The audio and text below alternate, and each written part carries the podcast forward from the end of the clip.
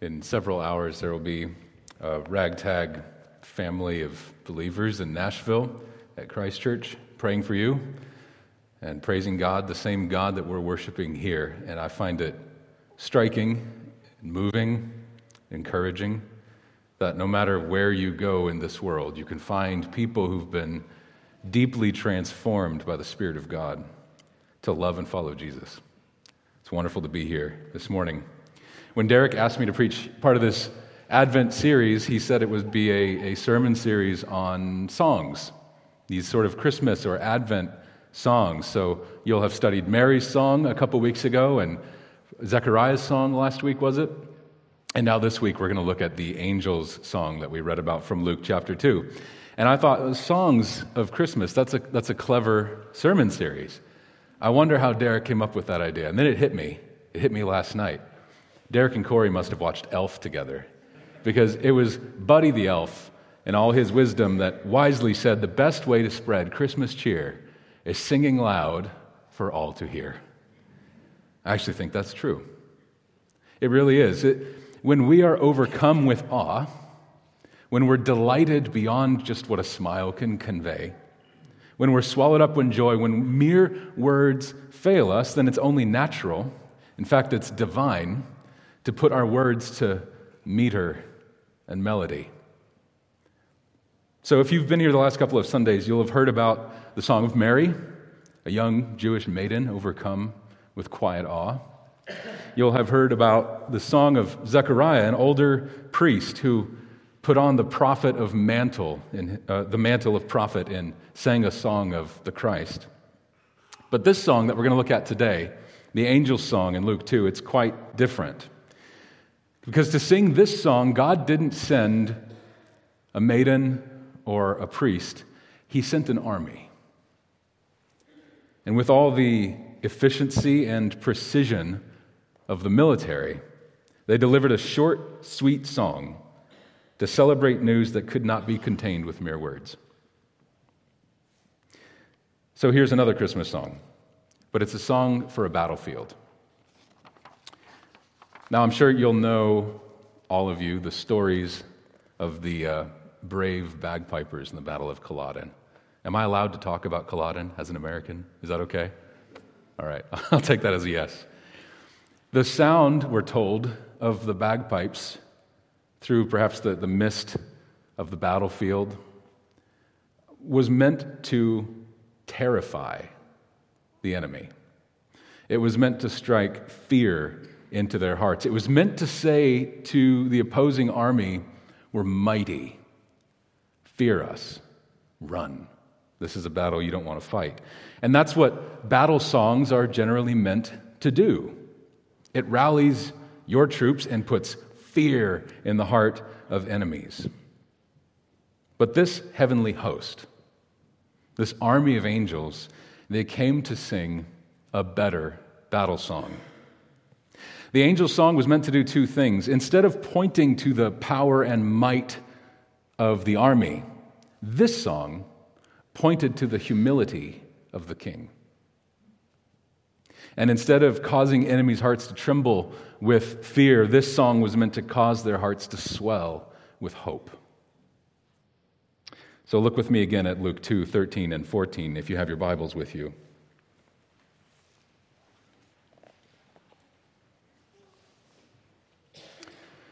And suddenly there was with the angel a multitude of the heavenly host or army praising God and saying, Glory to God in the highest, and on earth, peace among those with whom he is pleased.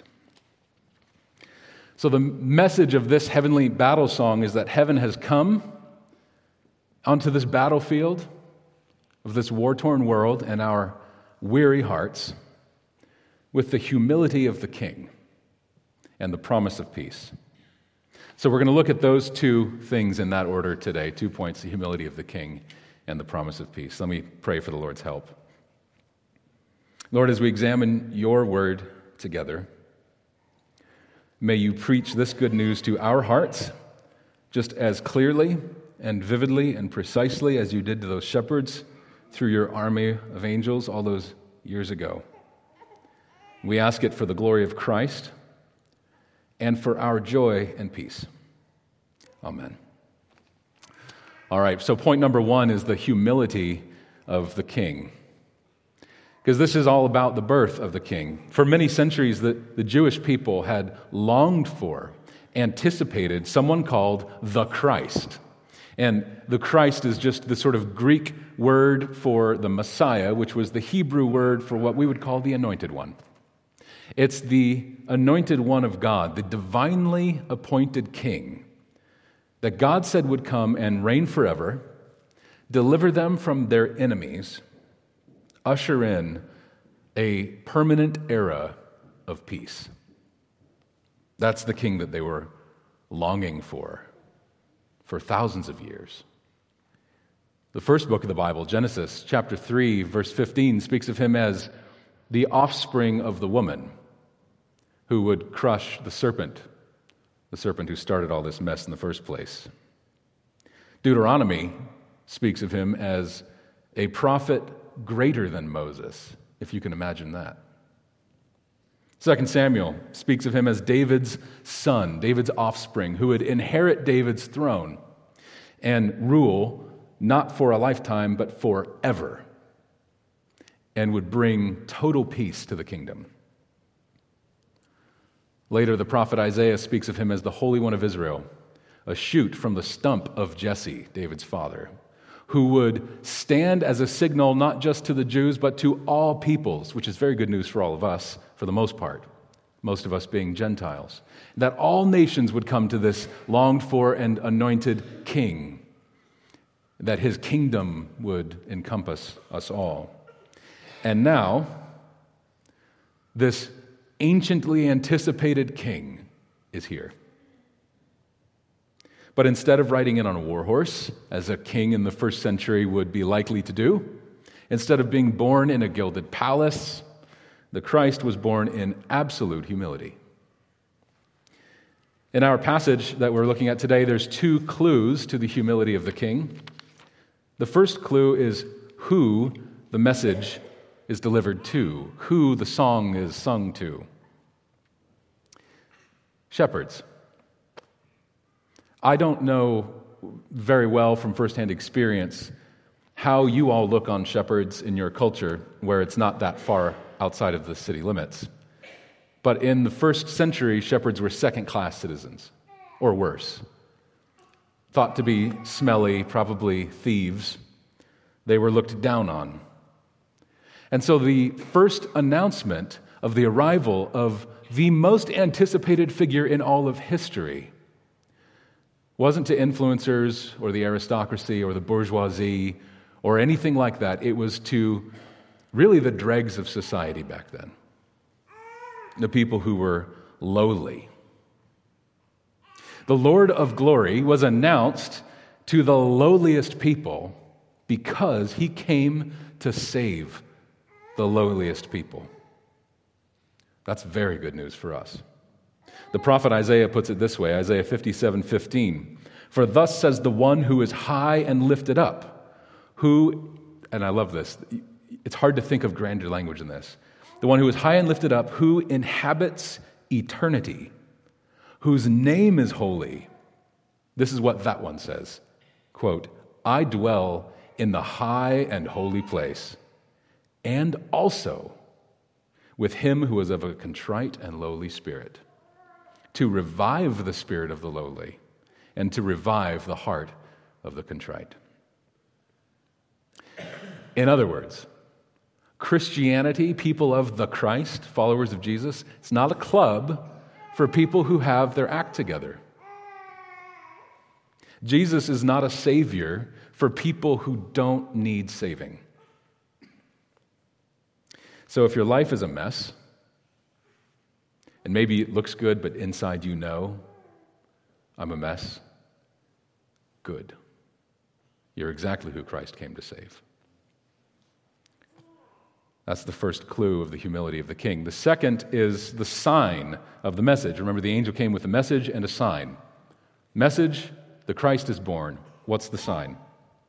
He says, this is verse 12 of chapter 2. This will be a sign to you. You will find a baby wrapped in cloths.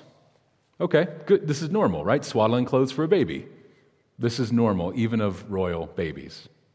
You will find a baby wrapped in swaddling clothes and lying in a manger. The king of the universe, the one by whom and for whom all things exist, was put in a feeding trough. Now, I find it utterly striking that Jesus was not actually undignified by laying in this manger. It's the way that we naturally tend to think, is that when we put ourselves in undignified places, it kind of gets on us. It kind of brings us down. But to the contrary, Go anywhere in the English speaking world where the gospel of Jesus Christ has come and you say the word manger, or to play a word association game, you're not going to think feeding trough, you're going to think nativity.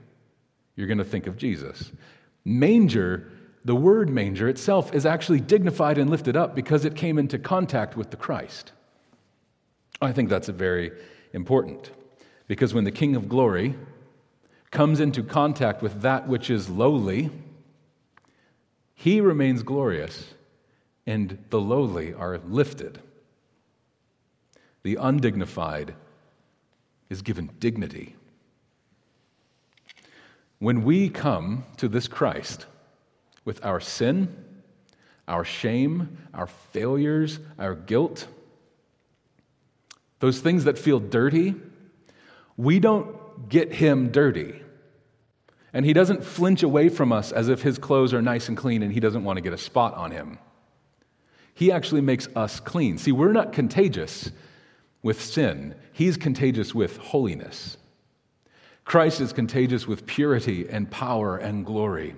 Like the woman who bled for 12 years and was ritually unclean. The way they thought of it, the way they were taught, is that when unclean things come in contact with clean things, they both get unclean. This makes sense if you have a, a muddy t shirt and you touch it to another t shirt that's clean, now they're both muddy, right? That's not true of Christ. It's exactly the opposite. When she touched him, instead of him getting unclean, she got clean. Christ is contagious with holiness, which means you can trust him. With whatever you've got way deep down that you don't think you can trust to anybody you can give it to Jesus, and he'll clean you. Not only was Jesus' birth into this world humble, that same humility and meekness, it marked his earthly ministry, and it marks his heart still to this day. We're not talking about an historical figure, we're talking about a man with a heartbeat sitting at the right hand of the Father in heaven who will come back. And here is what he said. This is in Matthew 11. He said, This is what I'm like. Now, there's not many times Jesus says that. But here we have it in Scripture. Jesus said, Here's what I'm like. And this is still true of him today. He said, Come to me, all you who are weary and burdened, and I will give you rest. Take my yoke upon you and learn from me, for I am gentle and humble in heart, and you will find rest for your souls. That's what Jesus is like right now. Nothing is too low, the King of glory. No one is beneath his notice. There is no sin that you can commit that's so vile that it would make Jesus turn his nose up at you. He's safe. He's safe because he's humble. Why else would he be born in a manger? Why else would he send his heavenly fanfare to shepherds, if not to say, Blessed are the poor in spirit, for theirs is the kingdom of heaven? Now, I know you have a new king, so this isn't a political statement, it's an historical statement. A prideful king is a dangerous king. But a humble king? What couldn't you confess to him? What couldn't you trust him with if he's really that humble and gentle? The last thing I want to say to you about the humility of Jesus is that godly humility is a powerful thing. J.R.R. Tolkien got it. That's why he made a story about little hobbits who turned Middle Earth upside down. The Apostle Paul got it. That's why when he was afflicted with a thorn in the flesh and asked God three times to remove it, God said, My grace, my grace is sufficient for you, and my power is made perfect in weakness. Jesus lived it. That's why if you read Philippians chapter 2, verses 5 through 11, this is the gospel presentation in Philippians. It's about a Jesus who had all majesty and power and glory equal with God the Father himself, and he let go of it all. He didn't count it something to be grasped, to be clung onto. And he humbled himself, taking on the form of a servant. That wasn't enough. He went lower still, and he humbled himself into death. And death itself was defeated by humility. Godly humility is a powerful thing. Satan, in all his pride and pomp, was laid low by the king who came to be conquered. That power of humility, it explains how a feeding trough could hold the creator of the universe and how a Roman execution rack 33 years later could become a throne that we revere still to this day. Therefore, there is tremendous hope for prideful souls like me and like you. But our hope is not in self help. Our hope is not in political victories, social agendas, institutional reform, therapy. Our hope is in this humble Savior and in receiving Him in the humility of faith. This sort of invasion of heaven onto the battlefield of earth, it began with humility. This world was conquered by a boy born to be conquered, and his power was in his weakness. His glory was in his humility. Why would it be any different for me and you? To receive Jesus, to be transformed by Jesus, to be saved by this King, we have to let go of our pride. Faith is just another sort of aspect on humility. We let go we open our hands instead of clinging to what we have, and we receive instead of trying to earn or take. We just need to receive the work of Christ. That's point number one, the humility of the king. Point number two, slightly briefer, the promise of peace. So, ever since Adam in Genesis 3 bit into that fruit and sinned against God, we've been at war. At war with God and then at war with each other as well. We've set up a little kingdom of our world in rebellion against our rightful king. And we make ourselves little kings, and, and we orient our whole lives around our comfort, my comfort, around my good, around my desires. It's pride and it's war. So the angels, this army, shows up in Luke 2 to announce that the king is here, sort of dropped behind enemy lines, as it were, like an invasion. And his kingdom was being established. Now, that could be really good news or really bad news when a terrifying army of angels shows up. It would be reasonable to think, I'm in trouble. but he's making a promise, which shows that this is the best news in the world. Because every king, every emperor who conquers a new territory, they make promises to the people. It's sort of, they set up expectations of what things are going to be like. And then they're, at the end of their term, if it's you know, an elected office, they're held up against the promises they made, aren't they? Did they fulfill what they said they would? Caesar Augustus promised the Pax Romana, the, the peace of Rome, a peace you know, achieved by oppression and violence. And it lasted for some time, two centuries. In 1928, U.S. presidential candidate Herbert Hoover, when he was running for office, promised a chicken in every pot and two cars in every garage. that one didn't hold up. Boris Johnson promised what? NHS funding, tougher sentencing on criminals, more police. I don't know, you tell me. I don't know. And I don't know who your current PM is anymore, so I can't go on from there. but this conquering king, Jesus, the Christ, makes a better promise and kept it by his own blood. He didn't keep his promise off the backs of other people, he did it himself, and he paid for it dearly. Here's the promise peace on earth among those with whom his favor rests.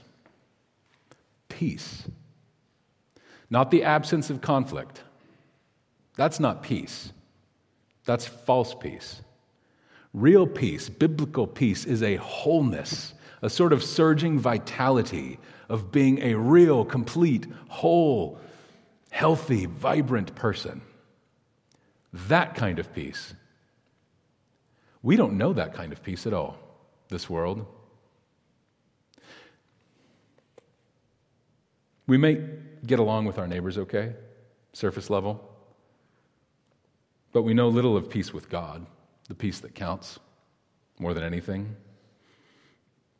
You know, when Adam and Eve committed the sin, the first thing they did was they hid from each other and they hid from God. We haven't stopped hiding ever since then from each other and from God. We think the worst thing that could possibly happen is to be seen for who we really are. This is a promise of a king who can see you for you, the real you, and actually love you. Actually love me. Who'd have thought? But since that first time, hiding from God, we've avoided his gaze ever since. And that hasn't changed for any of us, unless Jesus has conquered your heart with faith, humility, and peace. So imagine the Lord descending today. Jesus coming down in all his glory. No manger this time. When he comes back, it's going to be all trumpets and glory. Imagine he comes down and you're standing before him, like you, me, standing before Jesus himself, seen way deep down, I wonder could you look him in the eye? Could you meet his gaze? Because what the angels are singing about, what the military of heaven has come to announce, is the kind of peace that would allow lingering eye contact with the creator of the universe. Can you even imagine? The peace of intimacy and reconciliation and wholeness.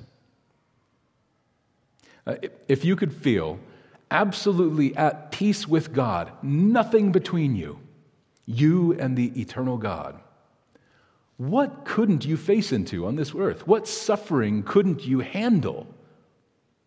What temptation couldn't you overcome?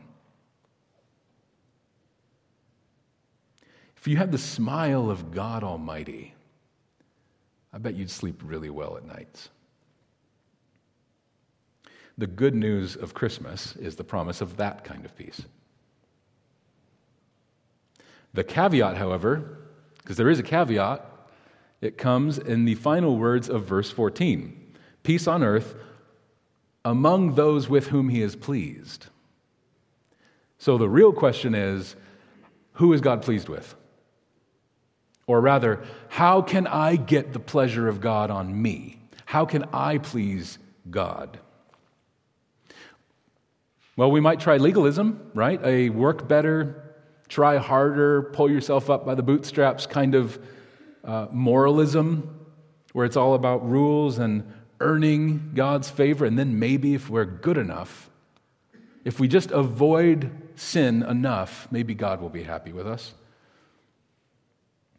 Or we could try a sort of optimistic ambivalence, where I just sort of stuff down my conscience and compartmentalize the guilt. You know, that feeling? Then I'll just hope for the best. I'm sure it'll all be fine in the end. I'll just sweep that under the rug. Or we could try the gospel third way, the better way. The thing is, God's favor rests unflinchingly on one man. Only one man is perfectly righteous. Only one man obeys the Father's will perfectly. But this man, thankfully, he's kind of like Noah's Ark that you can climb into and be saved. Jesus is this unique person that you can be in. I don't have illustrations for it because it's too weird. There's nothing else like it in the universe. But over a hundred times, Paul says in the New Testament that if you have put your faith in Christ, if you've leaned on Him with all your weight, you are in Christ. None of you are in the king. I am not in President Biden. That's not how governmental relationships on earth work, but it's how this relationship with the king of the universe works. You believe on him and you get in him. And God's smile, the favor of God, rests on him. So if you're part of his body, the body of Christ, then you too have the favor of God. Paul put it this way in one of the best verses of the Bible, Romans 8 1. There is therefore now no condemnation for those who are in Christ.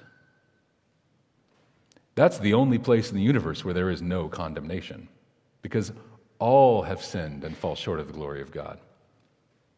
John put it a different way. He thought more about children and adoption. John said, To all who did receive him, to those who believed in his name, he gave the right to become children of God, to be a part of the family of the king. In other words, the peace of God and peace with God, it can only come through faith in Jesus.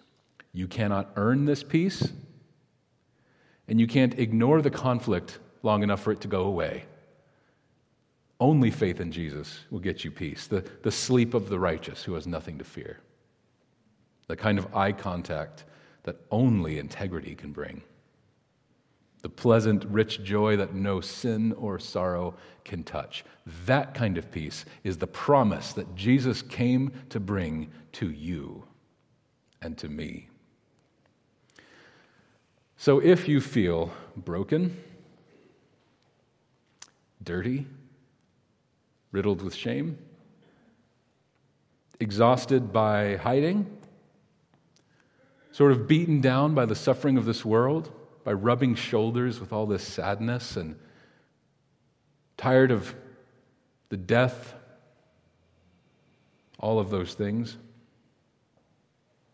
there is one person you can turn to for help, for deliverance, for saving, because heaven has invaded this war torn world and our weary hearts with the humility of the King and the promise of peace. The kingdom of heaven colliding with the darkness of this world to bring it into the light and make it whole. So it's sort of a cosmic invasion, but it's not just abstract and cosmic and out there. It's also it's personal. It's actually for you. So I urge you now. If you have not yet been conquered by the King of Peace, what else are you trusting in? We all trust in something or someone to save us, to make us okay. You all trust in something for your wholeness. Is it safer than humble Jesus? Is it more powerful and able to save you than mighty Jesus? And will it keep its promises?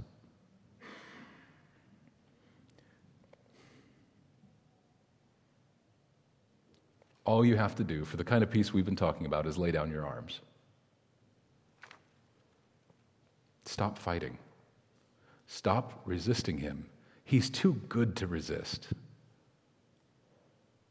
He wins you with love. What could be better? He died for you to prove it. And he wants to give you his peace. Jesus himself said, John 14, 27, Peace I leave with you.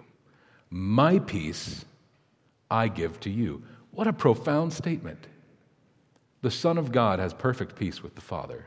And he says, My peace I give to you. Not as the world gives, do I give. Let not your hearts be troubled, neither let them be afraid. Don't you want that? I'd like to end with the words that we often use to open our service at Christ Church. To all who are weary and need rest. To all who fail and desire strength. And to all who sin and need a Savior. Jesus, the humble King of peace, opens wide his arms with a blood bought welcome. He's the friend of sinners, and he's gentle and humble. Welcome. Let me pray. Lord Jesus, we praise you for what you're like. You're amazing. You're so kind and mighty. If you were kind and weak, we would have no salvation. And if you were mighty and unkind, we'd be terrified all the time. But you're good and powerful. You're glorious, and we praise you and we love you. Help us to love you more and to follow you and to trust you. And when we have trusted you, would you give us that spiritual wisdom to look back and say, God did that, not me? I've been reborn by the Spirit. Would you do that in our hearts today for your glory and for our joy? Amen.